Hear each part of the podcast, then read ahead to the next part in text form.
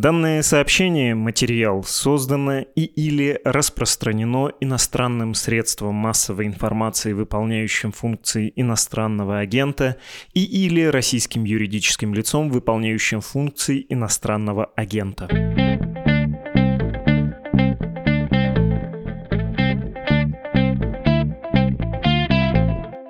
Здравствуйте, вы включили подкаст о новостях, которые долго остаются важными. Он называется «Что случилось?». У микрофона Владислав Горин. С нами сегодня Денис Бояринов, музыкальный критик, автор телеграм-канала «Красная книга». Здравствуйте, Денис.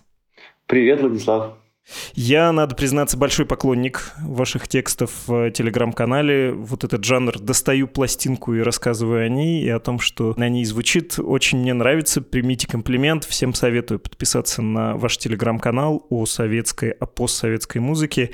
И, честно говоря, мне кажется, что я еще так хочу задержаться на этом комплименте, потому что не без трепета нужно начать разговор. Хочу немножко оттянуть хотя бы на пару секунд его начала, потому что говорить будем про Пугачеву.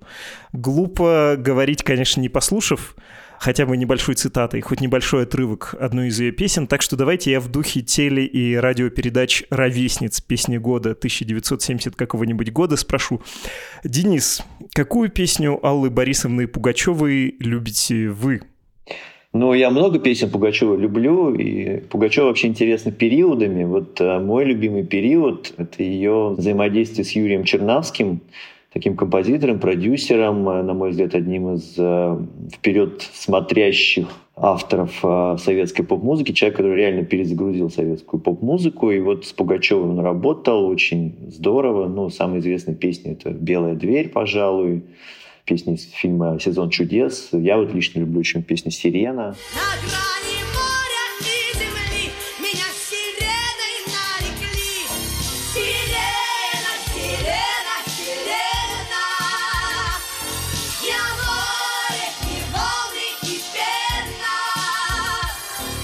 мой взгляд, это блестящие образцы, на самом деле актуального на тот момент электропопа, который вот Пугачева делала. Они не так известны, как самые большие хиты, но вот я выделяю их. Удивительно вообще-то, как Пугачева мы с вами уже оказались где-то в середине, да, или там в первой, третьей ее карьеры. Ну, интересно и удивительно, как она начала карьеру. Песня «Робот», наверное, это первый ее хит, по которому ее узнала страна. И включи эту песню сейчас, особенно сделай это на транзисторном приемнике в шумном месте, можно и за Майю Кристалинскую вообще-то принять.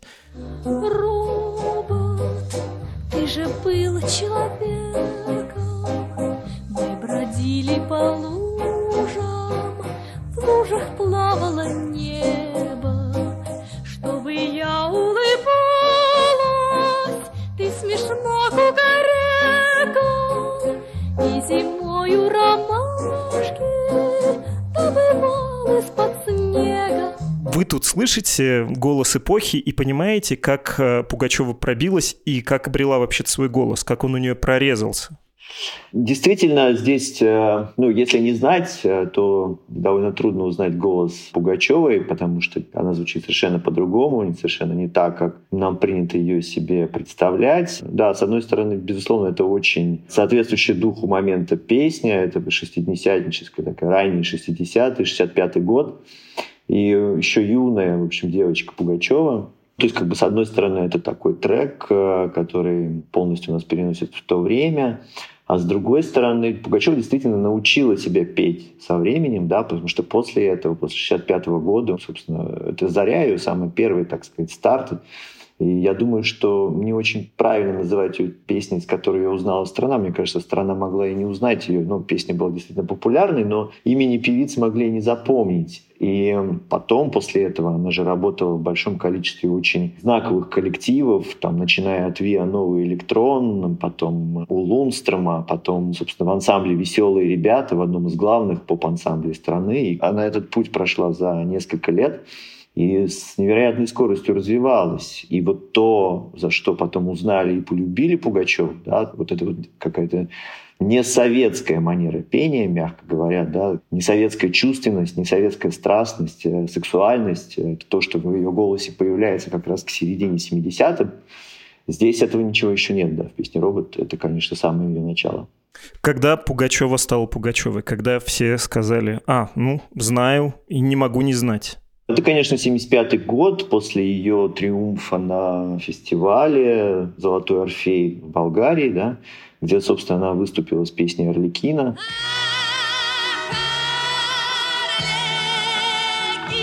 Орликино, нужно быть смешным для всех. Орликино, Орликино, есть одна награда смех.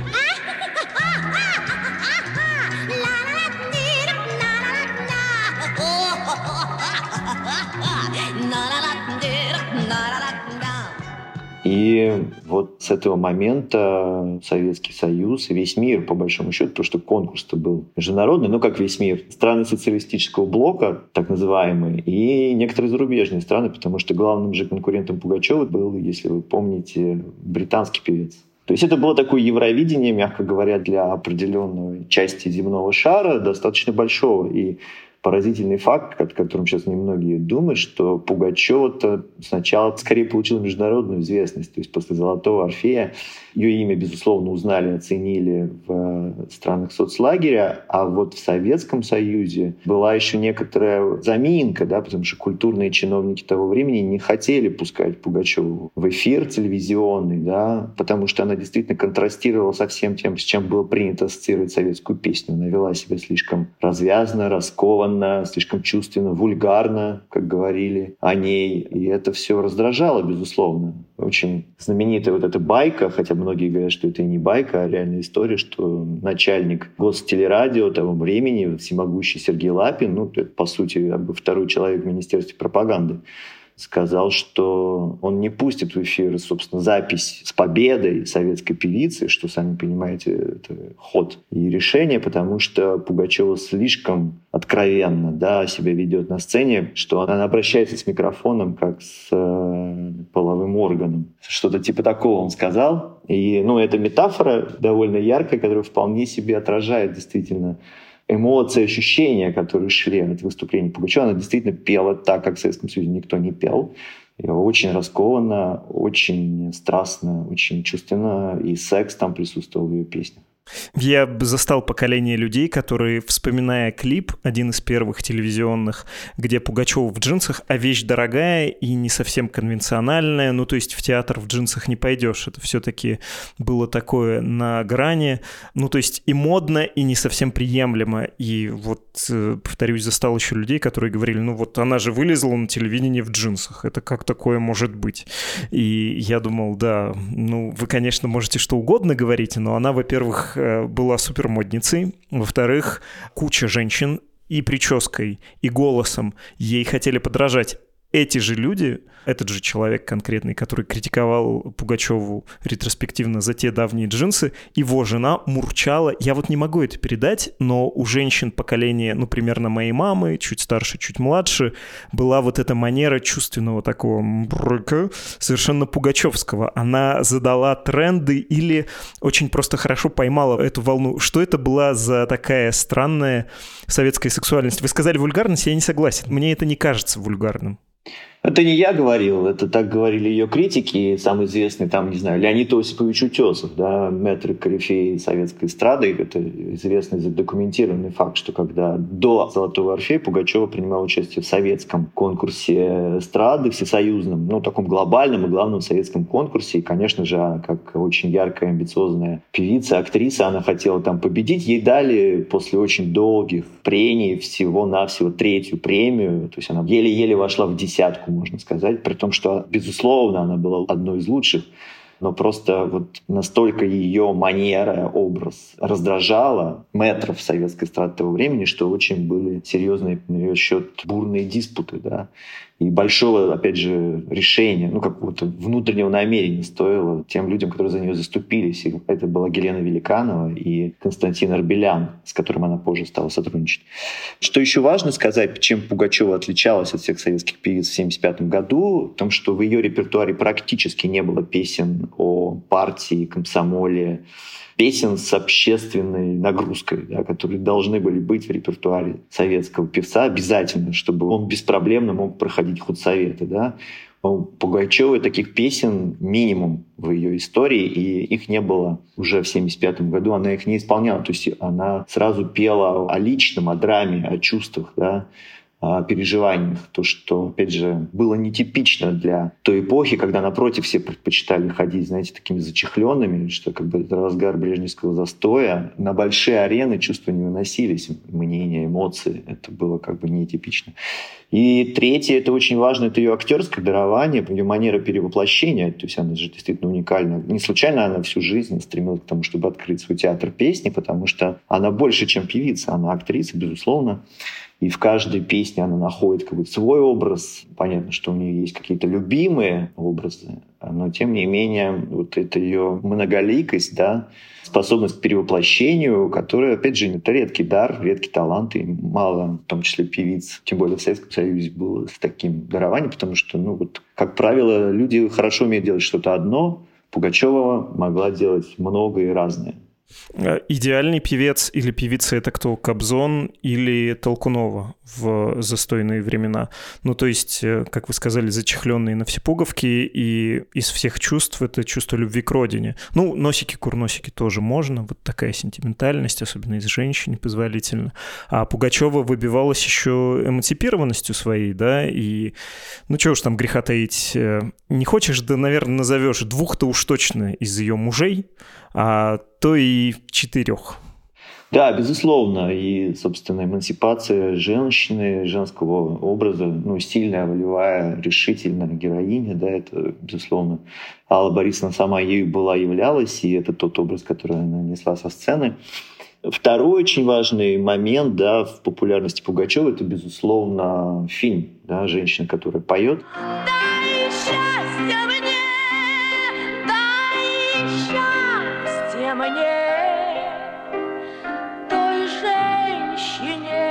Которая поет.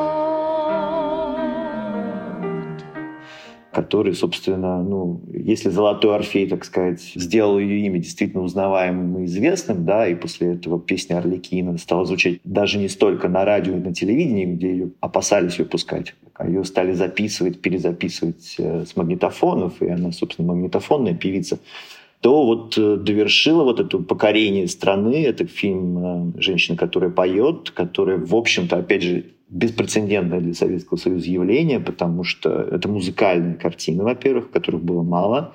Во-вторых, э, вся построена, собственно, на одном образе, да, ну, как бы история одной героини, которая еще и полуавтобиографическая, потому что героиня Пугачевой, Анна Стрельцова, да, она явно сценаристами во многом списана с реального прототипа с Аллы Пугачевой, даже на уровне имен, да, здесь абсолютная параллель. И такие фильмы были в Америке, да, такие фильмы снимали про Элвиса Пресли, там, у Принца был такой фильм Purple Rain назывался, я не знаю, у Эминема есть такой фильм «Восьмая миля», далее. В Советском Союзе больше даже и сравнить не с кем, да, то есть э, на самом деле уникальное явление, женщина, которая поет. И опять же вот эта феминистская тема, даже она не феминистская, да, тема, которая неразрывно связана с Аллой Борисовной, это когда женщина поставлена в такую ситуацию в жизни, да, что ей не на кого надеяться, кроме как на себя. Собственно, этот фильм про это, да, то есть про то, как женщина, которая поет, вынуждена решать огромное количество проблем со своим мужчиной, с ребенком, с э, карьерой, да, она все тянет одна на себе. Я думаю, что в этой героине Пугачевой и тогда узнавали себя огромное количество женщин, которые жили в России, в Российской Федерации, в Советском Союзе, и сейчас не менее остается резонирующим, да. И Пугачева была де-факто первой, да, кто показал такой вот образ на экране и сопроводив ее, собственно, еще великими песнями. Все узнали современная горожанка для современных горожанок и горожан Я, конечно, очень боюсь э, сам высказываться, потому что, ну, и не скромно, а еще потому что есть пара опасений. Во-первых, что мне будет говорить интереснее, чем кому-то потом это слушать, а такой эффект часто возникает, когда судишь о чем-то или о ком-то заметном, общераспространенном, связующем. У всех есть впечатления о Пугачевой, и все готовы хоть сейчас им поделиться. А второе опасение, что нет никакого вот этого «у всех своя Пугачева». Я думаю, что у меня она как луна, и у всех у нас, она как луна.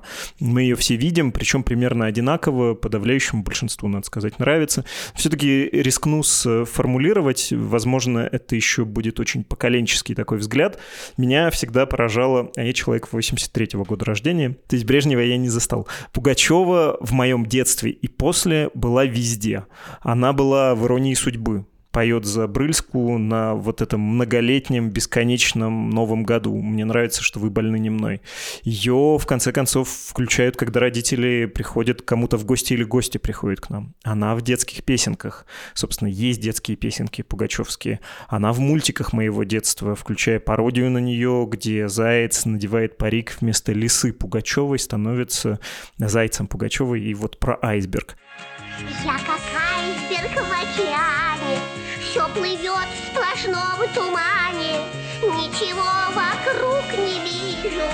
Белый свет, как белый снег в одном из любимых, самых любимых мультиков моего детства она поет в «Синем море белой пене», и я понимаю, что на самом деле Пугачева не там, но в том-то и эффект, что это не Пугачева, это Анаит Каначан, но кого не спроси, миллионы людей уверены, что это она, ну а кто еще? Кто еще может спеть «Оставайся, мальчик, с нами, будешь нашим королем»? Так, она в песне, потом, когда я подрос Наутилуса, «Доктор твоего тела», там есть отдельная история про то, как она туда попала. Доктор твоего тела,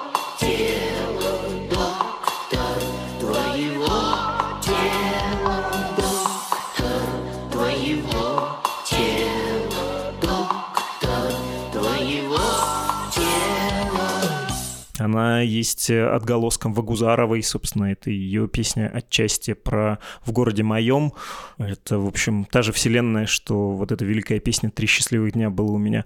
Пугачева потом в шансоне за конфетку, за монеточку сняли нашу малолеточку, ожидают малолетку, небо в клетку, небо в клеточку. Вот э, попроси меня Шекспира процитировать э, что-нибудь. Вряд ли смогу, а тут строчки сами из головы вываливаются. Шекспира она, кстати, тоже пела. Да, кстати. Поразительная распространенность как у березы, от тропиков до крайнего севера, ну и поражающая вот эта всеобщность. Пугачева на многих похожа, многие похожи на нее, но она неподражаемая. Любая попытка ее повторить выливалась в какую-то вульгарность по типу песни про шальную императрицу. Давайте я вот это свое впечатление сплющу до точки, до вопроса, а голос-то у Пугачевой есть, или вся ее сила в гибкости, в конъюнктурности, ну и в безмерной работоспособности, вот в такой энергии?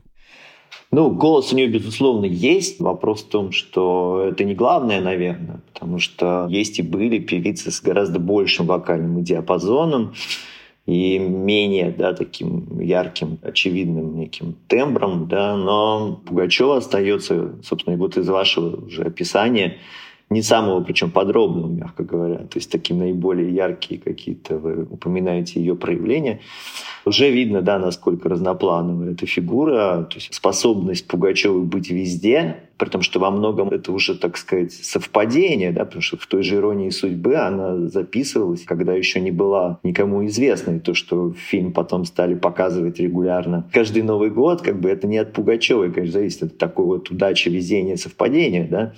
Но, тем не менее, она там гениально перевоплотилась, опять же, и все теперь знают, что песни Пугачева, но все-таки вот эти нежные романсы городские, которые она там исполняет, совершенно не похожи на ту Пугачеву, которая прославилась в середине 70-х с ее вот этими драмами женскими, исповедальными, с блюзовыми нотками, или с ее синтепоповым электронным периодом Чернавского 80-х, или когда она увлеклась рок-музыкой и записывала песни с Кузьминым.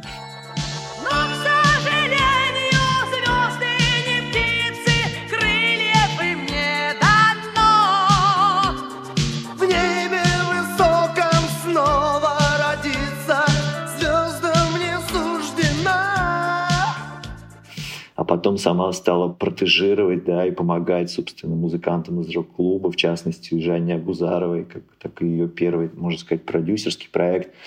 В общем, величие Пугачевой ровно в том, что она действительно человек большого дарования и разного. То есть нельзя говорить про Пугачеву как певицу только.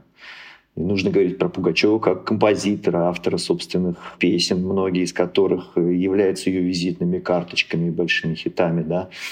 Собственно, женщина, которая поет титульная да, песня. И само название этого фильма было придумано Пугачевой.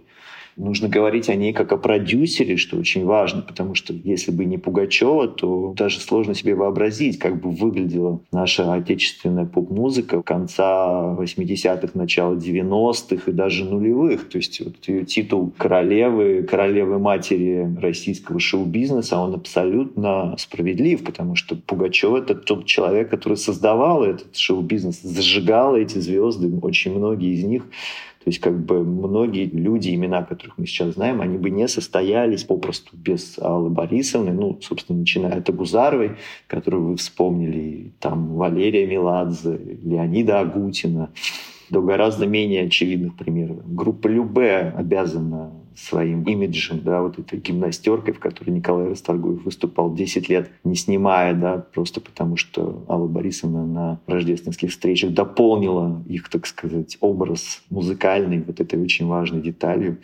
И группа Любе до сих пор очень удачно зарабатывает да, на этом. То есть величие Пугачева ровно в том, что она не просто певица, хотя певица она, безусловно, одаренная, яркая, но, может быть, как раз не силой и возможностями голоса, но ее кумир всегдашний, это Эдит Пиаф, она тоже, знаете ли, певица не великого голоса, но при этом, безусловно, одна из величайших французских певиц. Вы, в общем, ответили на мой вопрос, который у меня был, почему не в зените ее славы, а сейчас мы все-таки находимся при долгом, теплом, но закате. Не было у нее конкуренток, хотя были соперницы, да. Братару все-таки не поставишь в один ряд с Пугачевой или там когда я придумал заголовок сегодняшнего выпуска про то, что Пугачева певица номер один в России, напоминаем, почему это так, мне в нашем внутреннем чате, где мы обсуждаем заголовки, тут же, конечно, написали, что где-то нервно вздрогнула и закурила Земфира. Но при всем уважении к Земфире Рамазановой, она, безусловно, поколенческая, более поколенческая исполнительница, певица, артистка, чем Пугачева. Пугачева охватывает и шире, и дольше, что ли, да, большее пространство. В общем, она учредила, и у нее наследница не видно в шлягерном матриархате в России. Вот она женщина, которая поет, а кто будет? Кто был до нее единственной женщиной, которая поет? Кто будет второй, про которую говоришь? Вот эти три слова, и сразу понятно, кто. Нет таких. Среди мужчин вообще искать э, никакого смысла нет. Великий продюсерский артистический дар э, вместе с музыкальным. Записано, усвоено. Можете объяснить мне про 90-е? Потому что у меня впечатление впечатление такое, что пик ее возможностей был в после советские годы, и при этом, ну, это было не всегда симпатично, что ли. Ну да, Пугачева в 90-х и Пугачева в нулевых. Ну, на самом деле, тут же опять надо разграничивать. Да? Во-первых, есть Пугачева как артистка, да, как певица. И если говорить о том, что она делала вот уже в 90-е, 2000-е, даже 2010-е, то есть она просто стала гораздо реже записываться и гораздо меньше делать. При этом все равно каждый ее альбом — это сделанная не для галочки вещь. Это большая, очень серьезная работа с огромным количеством песен и хороших песен. Ну, просто их надо оценивать по законам того жанра, да, в котором они записаны. Да. Конечно, нам может быть милее, приятнее ее прогрессивный период, там, конца 70-х, 80-х, когда она так сказать, диктовала тренды, чем уже как бы поздние варианты, когда она пыталась за ними угнаться, да, и в том числе позволяла себе какие-то вещи, которые сейчас нам кажутся спорными, то есть там больше шансона того же, не все там выборы, на мой взгляд, сотрудничество с разными композиторами удачны. Но на самом деле, когда я писал статью для, собственно, книги «Не надо стесняться», в которой была попытка так проанализировать вообще всю постсоветскую поп-музыку, начиная с 90-го года, наиболее яркие и известные их песни и артистов, а, хочу сказать, что я переслушал очень внимательно альбом Пугачева. То, что меня тогда раздражало, казалось очень странным, ну, потому что она, очевидно, пыталась как-то быть в ногу с некими молодежными тенденциями, в частности, заигрывал с электронной музыкой, да, но это уже было все равно. То есть там разрыв в возрасте, он давал себя знать, она не могла вот это также понять и почувствовать. Хотя там и есть, я не знаю, удивительно обнаружить на альбоме Аллы Пугачевой «Не делайте мне больно, господа», не знаю, джангловые сбивки, да. То есть это очень странно, но они там есть. Но, тем не менее, как артистка, как человек, который на каждом альбоме пытается взаимодействовать с разными жанрами, да, то есть с прогрессивной электроникой, с некой, с шансоном, с рок-музыкой, и каждый альбом — это такой, как бы, поздний Пугачева, это такой супер бенефис становится. Вот смотрите, я могу и так, могу и так, еще и так могу, и вот в этом и так. И, и везде она показывает высокий класс, да, и, может быть, в этом уже есть некая такая чрезмерность, ее просто реально становится очень много. Но, тем не менее, она эти альбомы записывала довольно редко, да, и больше ее увлекало ровно как раз продюсирование, некая продюсерская деятельность, да, она занималась чужими карьерами, карьерами других артистов, да, она много посвятила себя Филиппу Киркорову, и я думаю, что Филипп Киркоров не будет отрицать, что если бы не Алла Пугачева, он бы не стал, кем он стал сейчас, и продолжает им оставаться уже без Аллы Борисовны, благодаря тому, что, ну, в общем, большая и хорошая школа была им пройдена. И после того, как, в общем-то, на мой взгляд, не были удачными ее вот эти глобальные проекты с рождественскими встречами, да, вот эта ее попытка запустить э, такой механизм какой-то по созданию какому-то бесконечно обновляемому потоку новых артистов, хотя как бы иногда все-таки это получалось. И много ярких имен вышло при ее покровительстве, да но очень много и нехорошего, да, и, ну, не получилось у нее создать ее театр песни, о котором она всегда так мечтала, мне кажется. Тут просто сил, мне кажется, не хватило, размах был огромный, она пыталась сделать все, у нее же еще была и радиостанция, и журнал, чего только не было. Я не говорю уж про бизнес-проекты, когда она там становилась именем на флаконе духов или там на модельном ряде женских сапог. Но я думаю, что, опять же, она ничего не могла упустить. То есть она ко всему должна была хоть как-то прикоснуться. Да? Она не могла просто дать кому-то на откуп свое имя. И везде есть частичка Аллы Борисовны Пугачевой.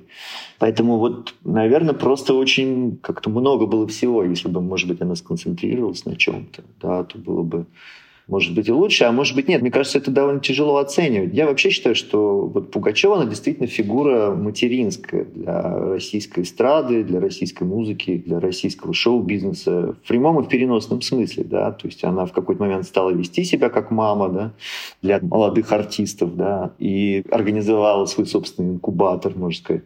И по возрасту, и по отношению, ну и потому, что она сделала, да. Ну, к маме всегда можно много чего предъявить, но нужно ли? Вот в чем вопрос. Потому что мама, она остается мамой. Да? Э, у российской поп-музыки вот такая мать, это очевидно, потому что даже те артисты, которые пытаются отрицать свою какую-то преемственность, как та же Земфира, которую вы упомянули, я думаю, положа руку на сердце, если беспристрастно послушать, то очень много взяли, пусть подсознательно, да, у Аллы Борисовны. И с этим ничего не поделаешь. Ну и надо заметить, что сама Пугачева по-матерински скорее благословила ту же Земфиру. Я припоминаю очень старое ее интервью, год 2000 когда она говорит, ну, меня спрашивают, как мне может э, нравиться Земфира или Мумитроль. Да, они мне, может, не нравятся, но я же вижу, что талантливые ребята. Мумитроль, может, не поет, а мяукает, но глазки-то умненькие, парень хороший и удовольствие получает, говорила она, и в этом было большое великодушие. Да можно, кстати, вспомнить э, те времена, времена. Сейчас это плохо представимо, когда мы менее, что ли, сегментированы, в том числе в возможности потреблять.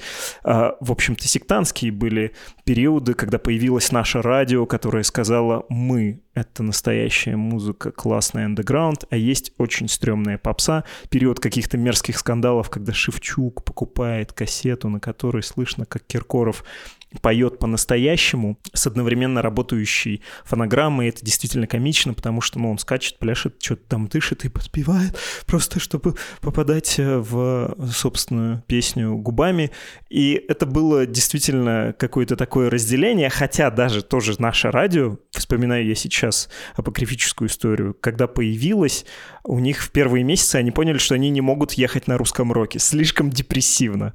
Э, невозможно это слушать. И они ввели то, что вы называете прогрессивный период Пугачевой в свой эфир, и другие вот такие близкие им по духу, но не такие черные, что ли, по настроению песни, хотя не без меланхолии, а Пугачева умеет и светлую меланхолию тоже передавать.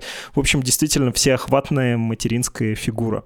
Хорошо, предпоследний вопрос, пусть будет немножко вульгарный, про вашу любимую историю о какой-то песне Пугачевой. Есть много, опять же, баек, и подтвержденных и нет, про то, как, э, ну, о Гузаровой мы с вами говорили, Пугачева песню подарила, про Наутилус, как она в студии помогала Бутусову записываться, напела для него припев, а звукорежиссер это взял и свел как бэк-вокал. И, кстати, где сейчас тот Бутусов, да, на Восточном экономическом форуме поет «Goodbye Америка» вместе с Костиным из ВБ, а где Пугачева? А есть история, конечно, погибшей поэтессы Снежиной, автора, может быть, самого главного хита, если судить по стримингам Аллы Пугачевой «Позови меня с собой». Погибла эта исполнительница и поэтесса, и брат передал текст тоже через семью Пугачевой. Пугачева исполнила. У вас есть история, которая вас захватывает вот в этом гигантском пути творческом?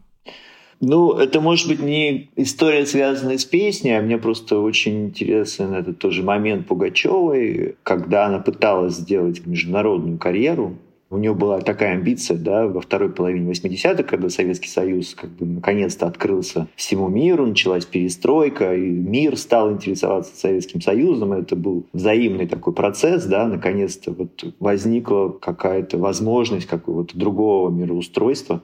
И Пугачев, безусловно, была как одна из самых ярких звезд, поп-звезд Советского Союза того времени. У нее же был попытка сделать международную карьеру, ее сотрудничество с э, музыкантами, продюсерским коллективом Аббы, ее шведский альбом, который довольно на широкую ногу презентовался в Швеции, в странах Скандинавии, он издавался большим тиражом.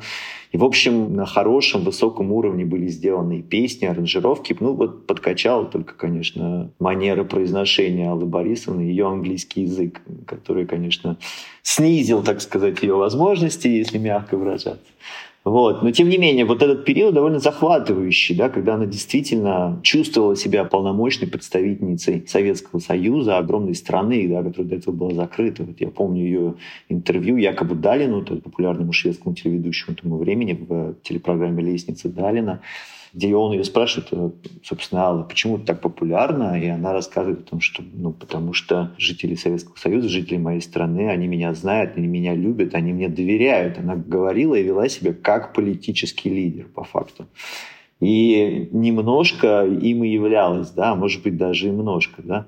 К сожалению, международной карьеры не сложилось, потому что, опять же, получился такой сюжет в жанре альтернативной истории, да, что было бы, если бы вот, например, э, хиты Пугачевой знали бы в Британии и в США. Но я думаю, что все-таки это могло бы что-то изменить, да, нашей стране было бы проще во многих местах, потому что мы до сих пор остаемся страной как-то медведей и ядерных ракет. Так вот, песня все-таки ее «Робинзон», которую написал для нее Юрий Чернавский, которая прозвучала в английской версии. Она очень есть смешная ее версия под названием «Супермен». Супермен.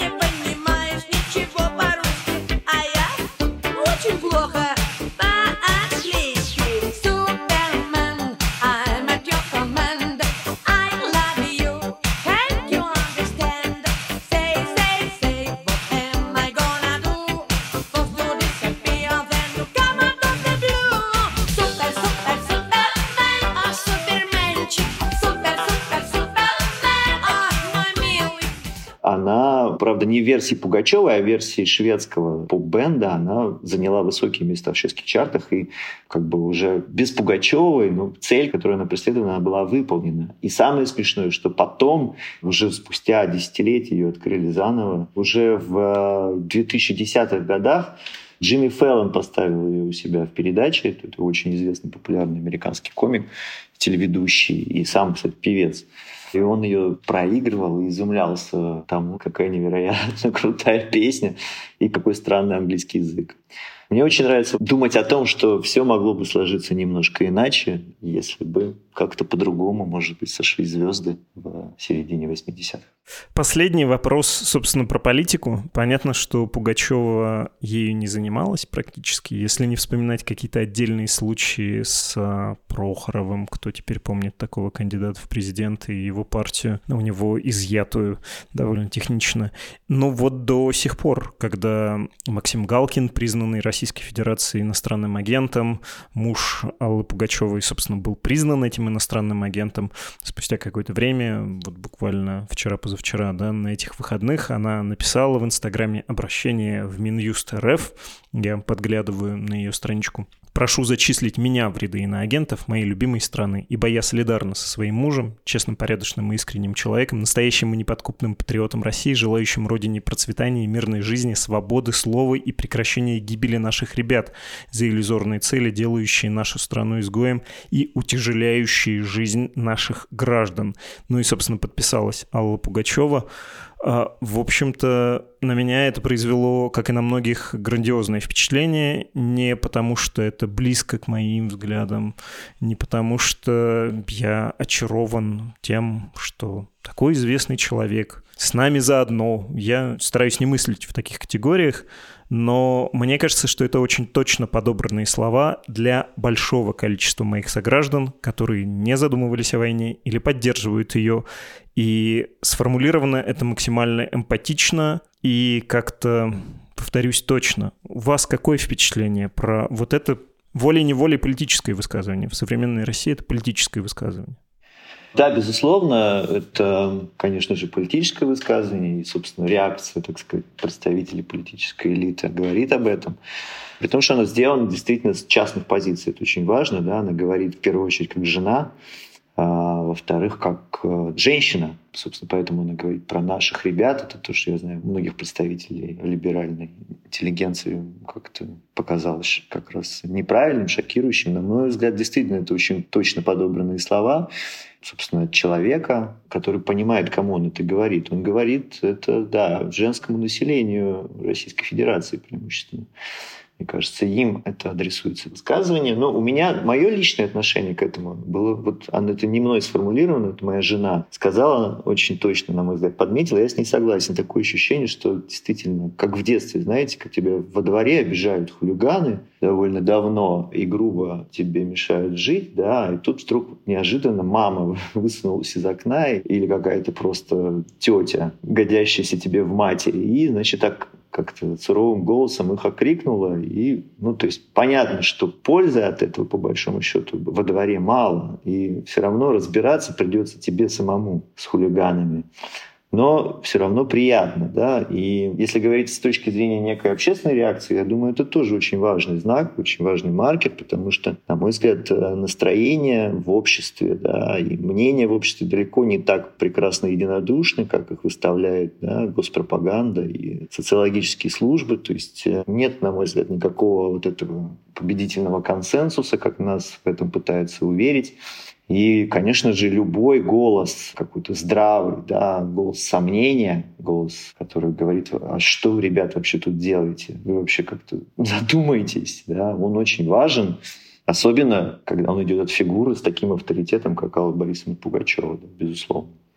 Поэтому я не связываю каких-то грандиозных надежд с этим. Я прочитал ну, какие-то мнения такие более эмоциональные, да, что вот, значит, это индикатор того, что сейчас все в обществе переменится.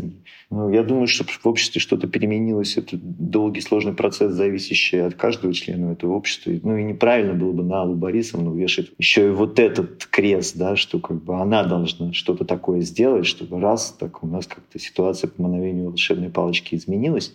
Но очень приятно знать, что она с нами, ну, то есть, в частности, со мной, потому что я совершенно разделяю ее призыв. Я не понимаю, зачем происходит все то, что происходит сейчас с нашей страной и с Украиной. Спасибо гигантское, Денис. Не за что. Спасибо вам. Это был музыкальный журналист Денис Бояринов.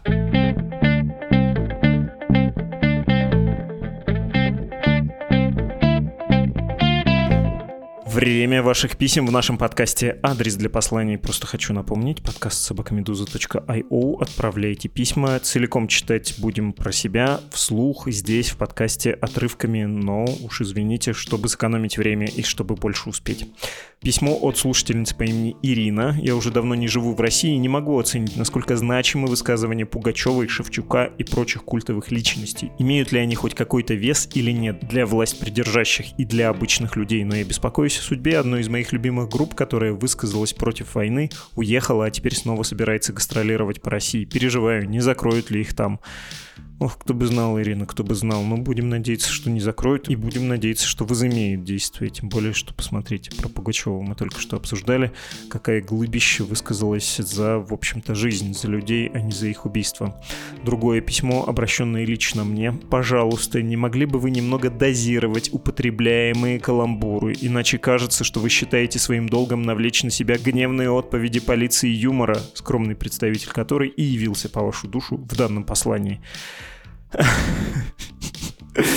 Очень смешно. А, только я хотел закончить этот выпуск как-нибудь по-пугачевски, типа «Расставание — это маленькая смерть». Но, видите, полиция юмора, не полиция юмора. От дурных и не очень дурных каламбуров удержаться крайне сложно. Буду стараться воздерживаться. Спасибо за ваши замечания. С вами был подкаст о новостях, которые долго остаются важными. Он называется «Что случилось?» И до скорой встречи.